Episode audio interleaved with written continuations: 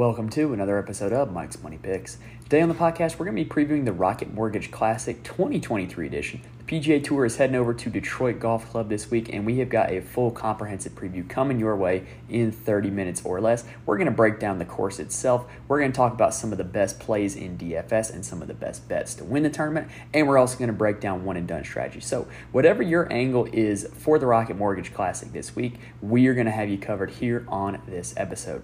Now, this is also kind of a special episode for us. Um, believe it or not, the Rocket Mortgage Classic last year was our very first tournament that we previewed for the PGA Tour. It was actually one of the very first podcast episodes we had. So it was kind of interesting this week to go back and look at my old research, look at my old uh, notes, and kind of listen to the old episode and just see how far everything has progressed in a year. We weren't on YouTube back then. We're on YouTube now. Um, so if you are watching on YouTube, please like the video and subscribe to the channel. I cannot express how much it helps me out. It shows me a lot of support and really helps me out. Um, it does not go unnoticed. I do promise that. Uh, if you're listening on Spotify, Apple, or wherever you get your podcast, please rate and review. And also, please hit that subscribe button. You'll be notified when new episodes drop. Like tomorrow's episode where we're going to talk about LIV Valderrama, this week's event on the LIV Tour. Got a lot of interesting things going on over there. So we're going to do our full breakdown for LIV Valderrama coming up on the podcast feed and on the YouTube channel tomorrow. Now, also, we don't just do golf here on Mike's Money Picks. We do football and basketball as well. Um, so our NFL team previews for all 32 teams are starting to trickle their way in. We are complete with the AFC West. We're going to start with the NFC East later this week. Um, so if you want some fancy football breakdowns for any team in the NFL, we're going to have that coming your way. And the four for the AFC West are on the channel and on the podcast feed. Lastly, we do also promote player props and drafts for that matter on Underdog Fantasy. If you're not on Underdog, use my promo code MConley88. It is on the YouTube video um, to get your first deposit matched up to $100. It is also in the pinned tweet on my Twitter profile at Mike's Money Picks, and we will be showing our prop picks on Underdog um, as the week goes on on that Twitter as well. So go ahead and hit that follow button at Mike's Money Picks, uh, and you'll be notified when those drop. All right, I do believe that has it covered for the intro. So let's go ahead and kick things off. You can set your timers now, 30 minutes or less. We're going to kick off this 30 minute preview by breaking down Detroit Golf Club itself. But first, let's get a quick word from our friends at Spotify. All right, so we're going to go ahead and break down Detroit Golf Club. So, Detroit Golf Club has hosted this event for four times, starting in 2019 and then going through 2020, 21, and 2022. It is a par 72 and it is 7,370 yards on the scorecard. However, it doesn't really play that long. Um, there's not a whole lot of dog legs, there's really no forced layups. Um, and then there's a long par three and there's a really long par five. And it is a par 72. So, like on paper, it's only 100 yards less than Oak Hill, site of the PGA Championship. That's about 7,400 yards and change. But that was a par 70 and there were a lot of holes where you had different angles heading into greens. This is a very flat very straight golf course. It's actually the second flattest golf course on the PGA Tour behind only TPC New Orleans. So if you want to be technical, this is actually the longest, or I'm sorry, the flattest individual stroke play golf course that is on the PGA Tour since TPC New Orleans is the site of the team event. Now, this is what I would consider a driver wedge golf course. There's not really any holes on this course that are super narrow or have angles that are going to take driver out of your hand off the tee. So, guys are going to be teeing off with driver, and a lot of the holes are short enough that as long as they're in the fairway, they're going to have a wedge on the way in this is not really a difficult course to hit the fairway either. If I'm being totally honest, um, I'm a 15 handicap golfer, more or less, right? Um, I play at a lot of local courses, and I play from you know the standard white tees, the men's tees. Uh, they're about 6,200 yards, and I shoot about 82 to 90, uh, you know, on any given day. I think I could come out to this course at Detroit Golf Club, play from their members' tees, and I think I could break 90. I don't say that about most of the golf courses on the PGA Tour, but I think this one is very easy. It is very easy to just pull driver on every tee. The fairways are pretty wide. There's not really a whole lot of hazards or punishment if you miss the fairway, and the green complexes are not that difficult either. So I just think this will be a course where, you know, amateurs could go out and play this course pretty well, which leads me to the next topic is the fact that this is going to be an absolute birdie fest. The PGA Tour pros tend to, you know, kind of rip this course apart with birdies. There's a lot of holes where if you're not making birdie, you are losing strokes to the field. Being able to, you know, bomb a driver, use a wedge to hit the green and knock down a birdie putt is going to be the formula for success this week.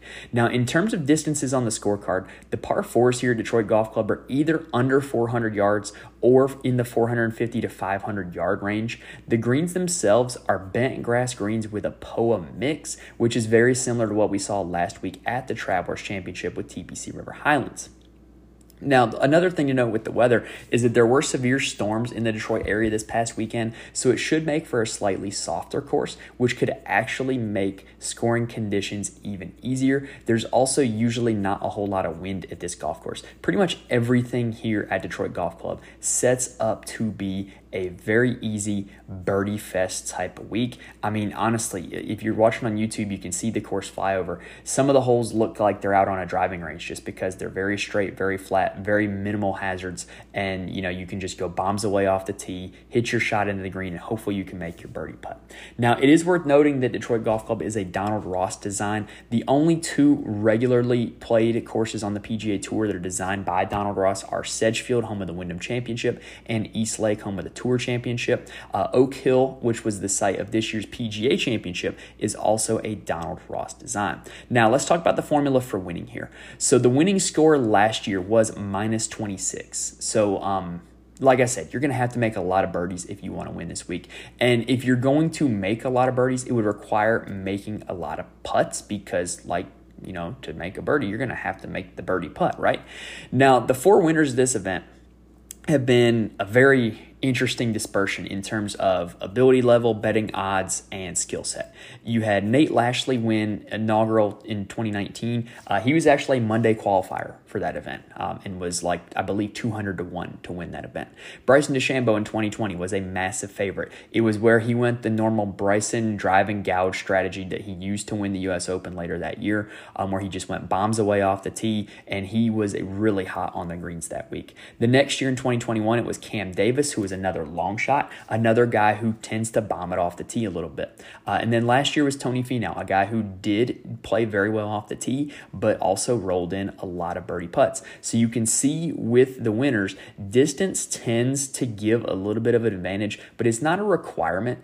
Basically, the formula this week is going to be fairway, green, birdie putt. Boom. If you, if you can do those three things, you're going to be in great shape this week. And so, you know, distance is the advantage if for no other reason than instead of um, hitting irons or you know woods into greens, you're going to have wedges or short irons into those same greens. So that is how distance does play as an advantage.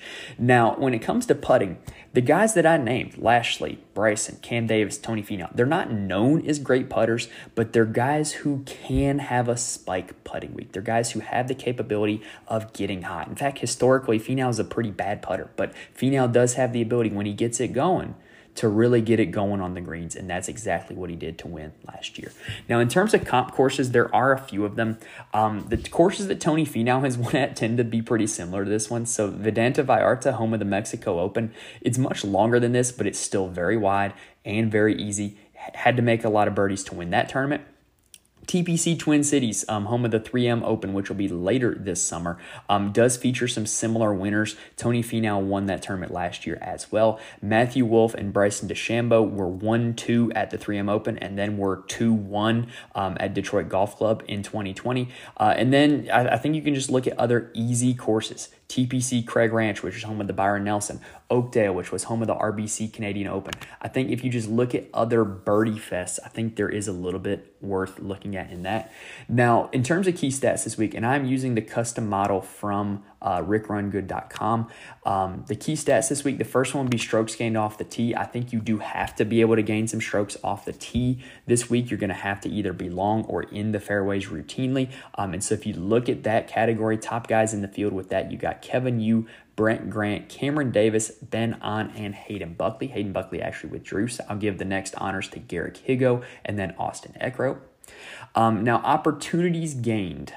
Is another category that I think is very important this week. Opportunities gained is basically saying, did you give yourself a 15 foot or less birdie putt on any given hole? Uh, and the leaders in that are Ben Martin, Collin Morikawa, Justin Thomas, Keegan Bradley, and Hideki Matsuyama.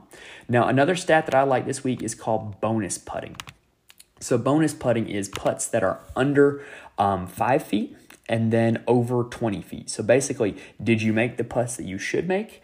And did you make any putts that you shouldn't make? And so the leaders in that category are Ben Taylor, Max Homa, Will Gordon, Carson Young, and Aaron Baddeley. Now, I also think with this being an easy course setup, I think you can look at easy courses as you know general comparisons. And in terms of easy courses this week the top five in strokes gained at easy courses are justin thomas webb simpson ludvig aberg tom kim and sungjae im. Um, and then i also think that it's important stat knowing that you're going to have to make a lot of birdies birdie or better gained i think is a very indicative stat. And at the top there you got sungjae im rickie fowler uh, Keegan Bradley, Tony Finau, and Mark Hubbard at the top. And then if you were to just look at the strokes gained Detroit Golf Club, um, Taylor Pendrith is number one, Taylor Moore two, Tom Kim three, Tony Finau four, and Matt Wallace five. Now I put all of this into a custom model, and I will tell you guys um, how the top turned out.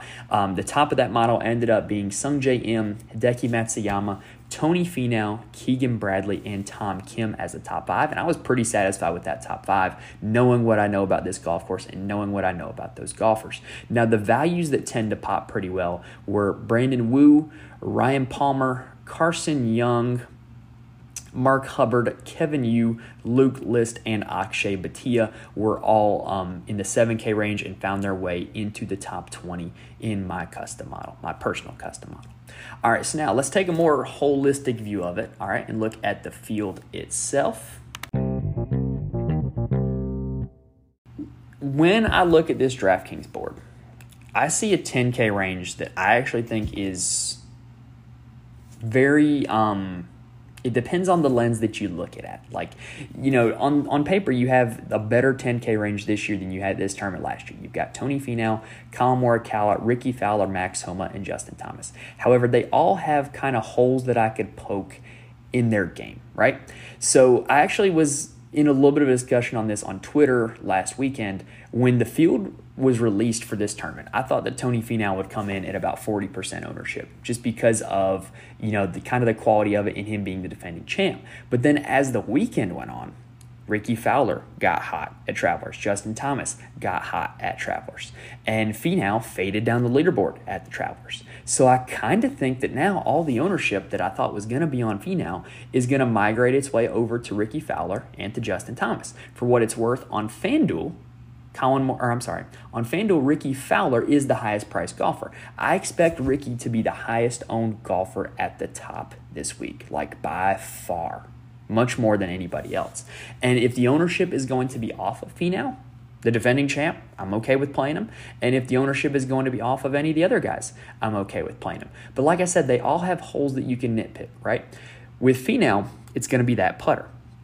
With Morikawa, it's his lack of distance at a course that historically rewards distance. We also don't know what his recent form really is, don't know what to make of it. With Fowler, it's the ownership.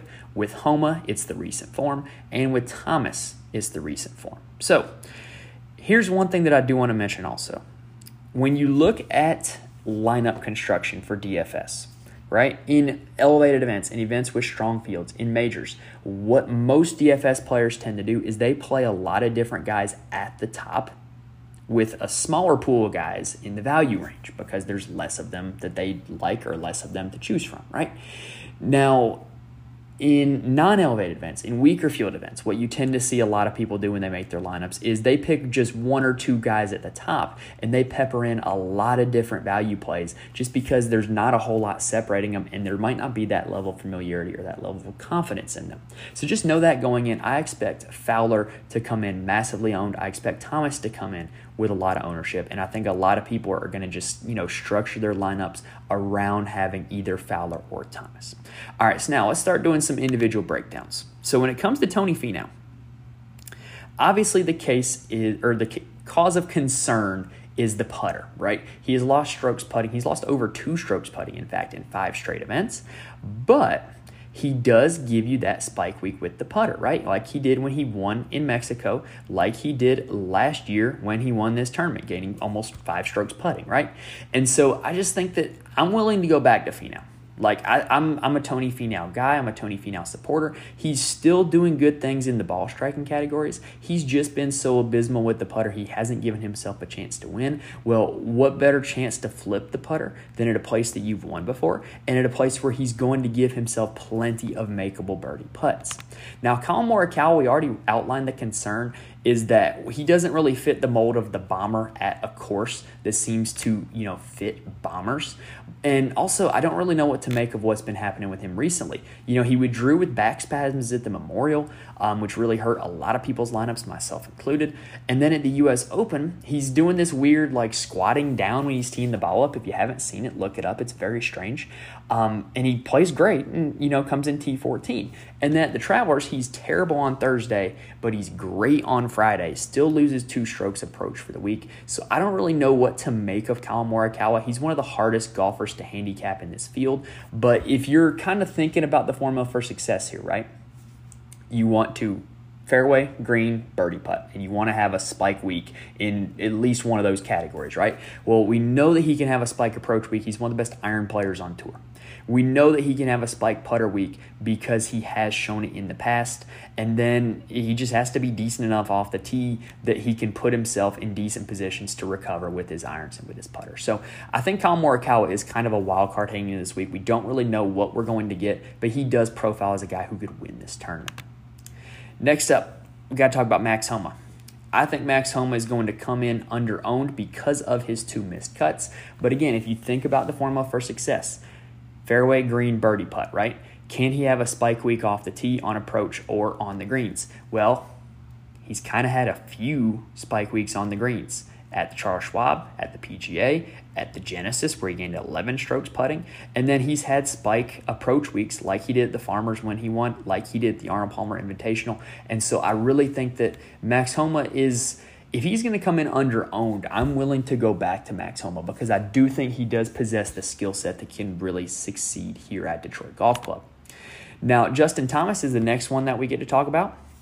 And I think he may have finally figured his game out at the Travelers, right? Like he had just been not playing well at all up until the Travelers. But he gained seven strokes in the ball striking categories, still lost with the putter, and still came in T9. So I really think everything's trending in the right direction for Justin Thomas.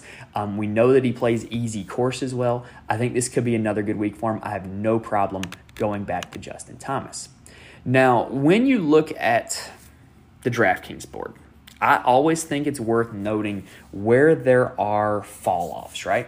And, and, I think when you look down this board, I think it's pretty obvious where the fall off is. I think it happens right after Sung Im. Because when you get to Sung Im, right after you have Cam Davis and Keegan Bradley, two guys who I think are priced up because of narrative reasons. Cameron Davis having won here before, Keegan Bradley having won last week. And then it's a whole lot of guys that have a whole lot of question marks like Harris English, Stephan Jaeger, and then the rest of the lot, right? So, what I think you're going to see a lot of people do is I think you're going to see a lot of people get two guys that are at Sungjae Im or above because I do think there is enough value that when you construct the rest of your lineup, you can fit those guys in it, right? So the first guy we got to talk about for that is Tom Kim. So, Tom Kim, what were we saying the formula was, right? You know, fairway green, hit the putt. Well, can you have a you know, a hot putting week. Well, we know that he can have a hot approach week. He's had two straight of them in a row. We know he can have a hot putting week. He did it at the U.S. Open when he was T8. He did it last year at the Wyndham when he gained a massive 12 strokes putting. And then at the Rocket Mortgage last year, he was good enough off the tee. He was great on approach, and he came in seventh place at this tournament last year. So he has a win at a Donald Ross course. He has a seventh place finish last year, and he's coming off of two pretty good results. Yeah, I have no problem going to Tom Kim this week. Now, Hideki Matsuyama is another guy that is very interesting. Uh, he just needs to flip the putter. Like he's doing every other component of his game correct. Uh, he just hasn't putted well at all, specifically at the U.S. Open and the PGA Championship. And so, if he can just putt neutral, if you were to tell me today that Hideki Matsuyama was going to have a neutral week with the putter, I would probably be willing to roster him in all of my lineups for that reason, right? If he just gets a neutral putting week, he's going to be great. And you look at his history in this event, he has a 13th place finish and a 21st place finish. And then in 2021, he withdrew after one round, and I do believe he was in decent enough position after that one round. Like um, he wasn't like about to miss the cut or anything. It was just one of those Hideki WDs that he's had plenty of over the years. Now, after those guys, you got Sung Im, who really popped on my custom model, really plays easy course as well, has good finishes here. No problem going with Sungjae. Like, like no problem going with him. But I'm probably skipping a lot of the next range. And I think a lot of other people are going to as well.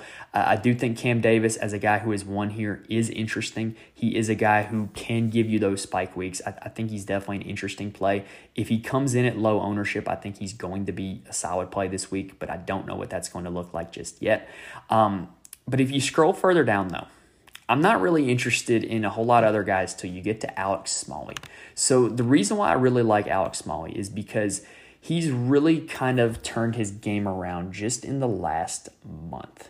And in that last month, he came in T18 at Wells Fargo, T23 at the PGA, T40 at the Charles Schwab, T25 at the RBC Canadian Open, and then T9 at the Travelers Championship. Okay, maybe it was last month and a half, I guess. Maybe I stretched that a little bit. But anyway, he's turned in some good finishes and he's done it being elite as a ball striker. And this is kind of a place where if you are elite as a ball striker, you will give yourself enough opportunities to make birdie putts, right? And also, when you look at his history, he's been pretty good at Donald Ross courses. You know, you see the T23 at the PGA Championship where he was not supposed to do that. He was, you know, a really unexpected good finish at the PGA Championship at only $6,300 on DraftKings. And then you look at last year, played well at the Wyndham, turned in a T13. Now, he did I believe, yeah, he did miss the cut here last year, but it wasn't like a horrendous miscut. He lost two strokes around the green. And I'm not going to lie, I'm like, I could not care less about around the green play this week because if you're going to be relying on your around the green play, it means you're not hitting the green, which means that you're not going to be getting birdie putts. And so I'm kind of off of Alex Smalley this week. Tom Hoge was a guy who popped for a few of my stats, um, especially with the opportunities gained, especially with playing easy courses. But with not great recent form and not great course history, I, I don't think he makes a whole lot of sense this week. Sepp Straka is a guy who can give you those spike weeks, and he does have two good finishes here with an 11th and an 8th place finish. But in the 8K range, the guy that I want to talk about is Austin Eckroat. I think he is going to be the most popular golfer in the 8K range and one of the most popular all around. Because if we're being totally honest here, what really separates Austin Eckroat at $8,000 from Harris English at $9,000? I don't think it's a whole lot. Like they were like $300 apart last week, and this week they're $1,000 apart, right? And, and when you look at what he's doing, he's still long off the tee and he's been hitting a lot of fairways and he's been hitting a lot of greens. That's the formula for success, right? And when you look at his recent finishes 24th, 10th at the US Open, 30th at the Memorial, 16th at the Charles Schwab, runner up at the Byron Nelson, which was another birdie fest. I think a lot of people are just going to naturally, even if they start up top with two of the top six guys, I think they will click in Austin Eckroat as their third guy in. And I think he's going to be very popular, but I do think he's a very, very good play. All right, now continuing down to the 7K range. The first guy that I do want to talk about is Beau Hossler. All right, so if we look at Beau's profile, Beau has been very up and down, but Beau tends to do his best at courses where you can hit a lot of driver off the tee. So, what do I mean by that? Memorial, lot of driver off the tee, T24. PGA Championship, driver off the tee pretty much every hole, T40. That's another Donald Ross course, by the way. Wells Fargo Championship, another Quail Hollow course where you can swing driver off the tee, right? T47. Mexico, T10, driver off the tee all day there. Also gave you a good putting week at Mexico. So I really do think that when Beau Hossler has driver in his hand every time, he's going to give you a chance at a pretty good week. Now, generally, he is not a good approach player. But one thing that I did notice was at Pebble Beach, he came in T11. Why is Pebble Beach important? Well, Pebble Beach is a pretty short course. Pebble Beach is a course where you can swing driver off the tee and you're going to have a lot of wedges in, which is also going to be the case this week. So when he does have a wedge into greens, he doesn't do so bad. And so I do think that Beau Hossler is a pretty under the radar decent play this week. Now, another guy that comes in at the same cost as Beau Hossler, and I think he'll be a little more popular, is Joseph Bramlett. So Joseph Bramlett is another guy like Hossler who is great with the driver. He just needs to be able to, you know, kind of find the right range with his wedges. And it, he's kind of shown that when he can dial it in with his approach play, he can be pretty good.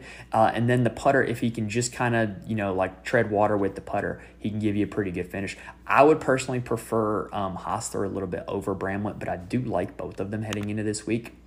Um, now, when you look further down the cheat sheet, there's going to be some guys that are popular. Uh, Patrick Rodgers withdrew, so ignore him. Brandon Wu plays easy courses at an elite level. 30th place finish here last year. Don't mind them at all. Um, Gordon Sargent is an interesting one. So he's kind of like um, a mystery box, right? Like if you ever seen the old Family Guy episode where, where with the mystery box, he's kind of like that. Like we know what all these guys in this range are we don't really know what Gordon, Gordon Sargent is yet. You know, he's just really been promoted on the PGA Tour. I don't even know if he's technically a professional yet, but he's getting to play in these professional events. Um, and we don't really know what he is, but what we do know is that he drives the crap out of the golf ball. He's really long off the tee, and he came in 39th place at the U.S. Open.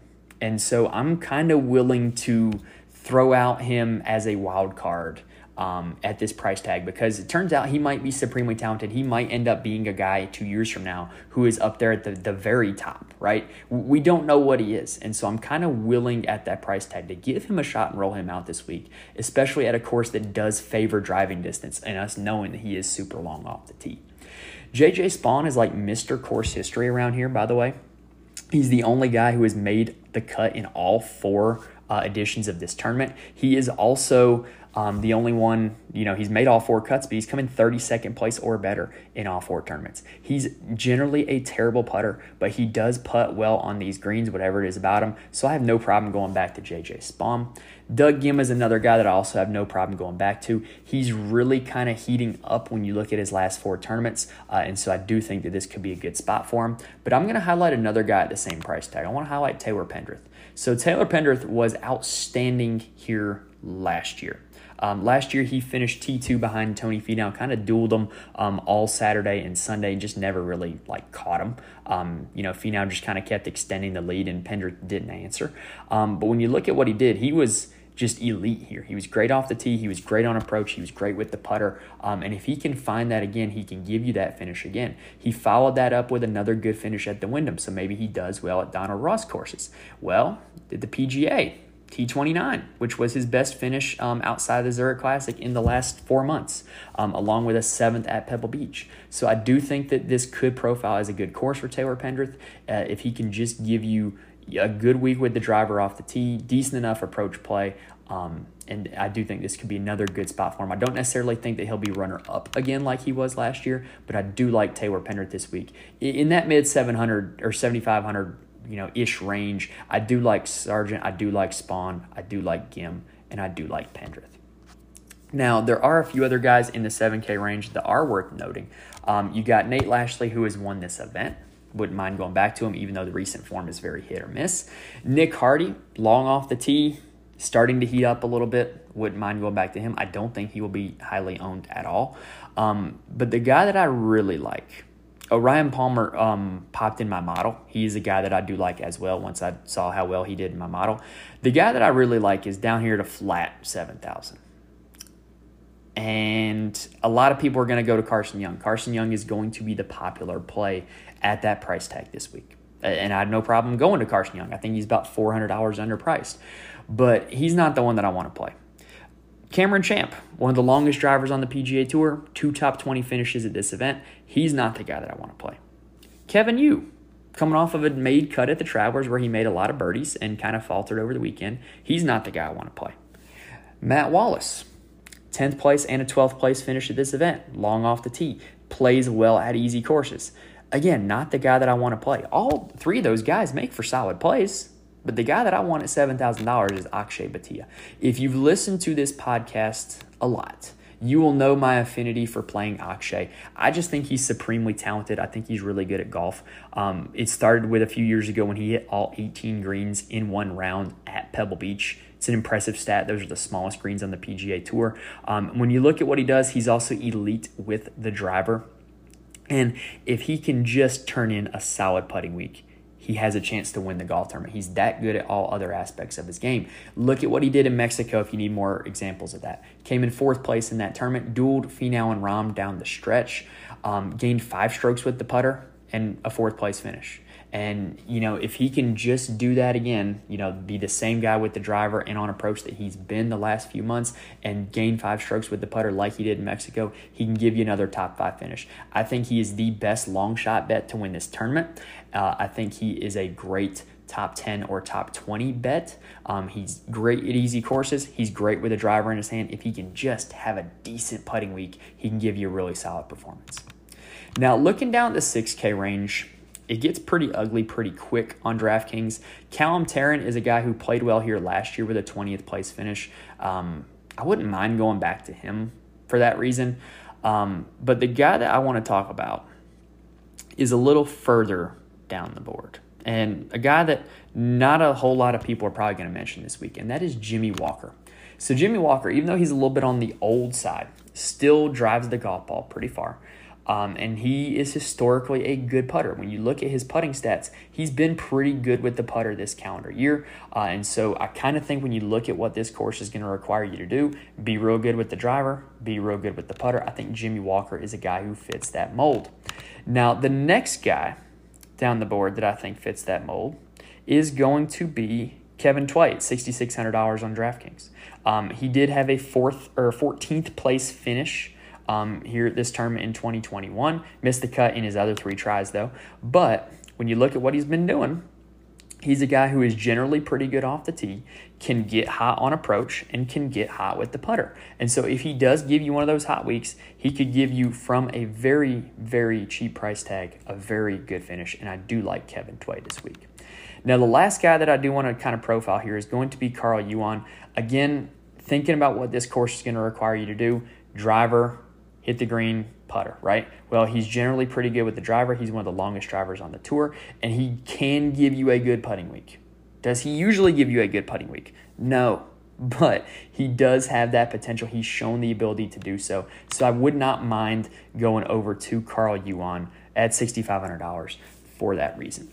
Now, if you're looking for value plays and you want to play the course history game with guys who have played Detroit Golf Club fairly well, uh, Troy Merritt would be that guy. He has a 14th, a second, and an eighth here at this course. Um, however, he has been pretty bad recently. He's missed his last five cuts. Um, so, um, depending on how you value course history versus recent form, he might be a guy you can have a dart throw with.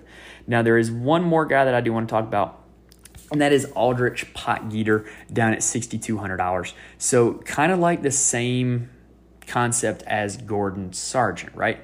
We don't really know what he is yet. What we do know about him as an amateur is that he is really good at driving the golf ball, and we know that he did make the cut at the US Open. And I just think that his ceiling is a lot higher than a lot of other guys down here in this range, just knowing those two things about him, right? Like, I, I just think that, you know, knowing that he's long off the tee, knowing that he had the chops to make the cut at the U.S. Open, I think he's definitely worth a dart throw at $6,200. Maybe you want to get super aggressive with your lineup and you want to do like a Finau Fowler build or something. I do think you could put him in there as a little bit of salary relief. I think his upside is immensely more than anybody else down here in this range. Now, the very last guy, if you want to play a little bit of the course history game, is Richie Werenski. Um, he does have three top 30 finishes at Detroit Golf Club. Um, if you're really looking for somebody cheap and you don't like Aldrich Potgieter, Richie might be a guy that you could go with just based off of nothing but that course history. All right, so that does it for the DFS preview. Now let's talk some one and done.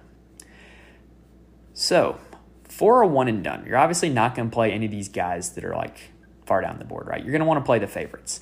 Um, and so, this week, if you're looking at your one and done, um, I kind of think that if you have Rickie Fowler left, this is like the last call for Rickie Fowler. Like, you know, might you want to use him at the British Open at Royal Liverpool where he had a top 10 finish in 2014? Maybe. But I don't think you're going to get a much better spot in a weaker field where he might win the golf tournament than right here, right now with Rickie Fowler. Like he kind of gives me a lot of Jason Day vibes before Jason Day won the Byron Nelson, right?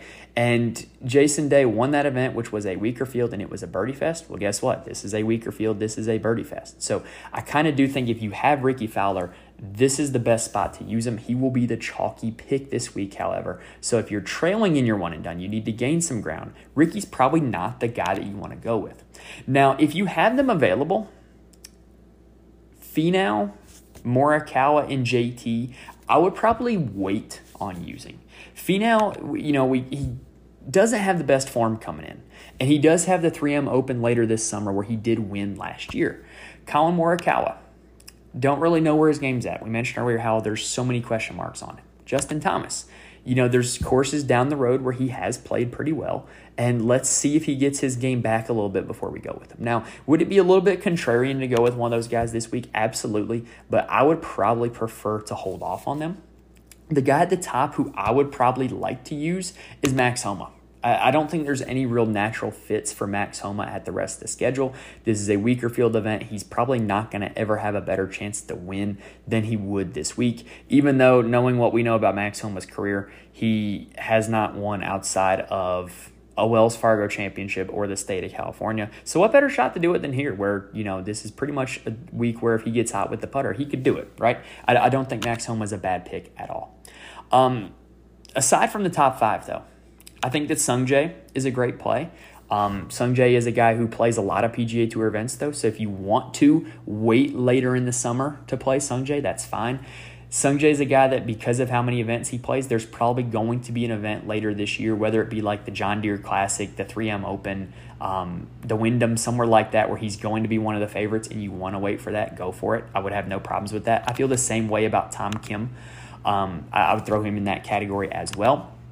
I think Cam Davis would make for a solid, if a little bit contrarian play, because of knowing the fact that um, he has won this event before. He has been pretty good here at Detroit Golf Club. So um, I wouldn't mind going with them. I am probably this week going to end up going with Sungjae. That's probably going to be my pick. All right, so there you have it. That is the preview for the Rocket Mortgage Classic 2023. So hopefully we gave you guys plenty of information here on this episode that you can use to um, win with your DFS lineups, that you can use to win on some outright bets, or that you can use to get ahead in your one and done. So um, if you like what you heard, please hit the subscribe button. Please hit the like button. It really does help me out a lot. We will be back on our next episode talking about LIV Valderrama. So if you hit that subscribe button, you'll be notified when that episode's dropped. All right, so that does it for this episode, guys. Thank you guys for listening, and I will see you next time.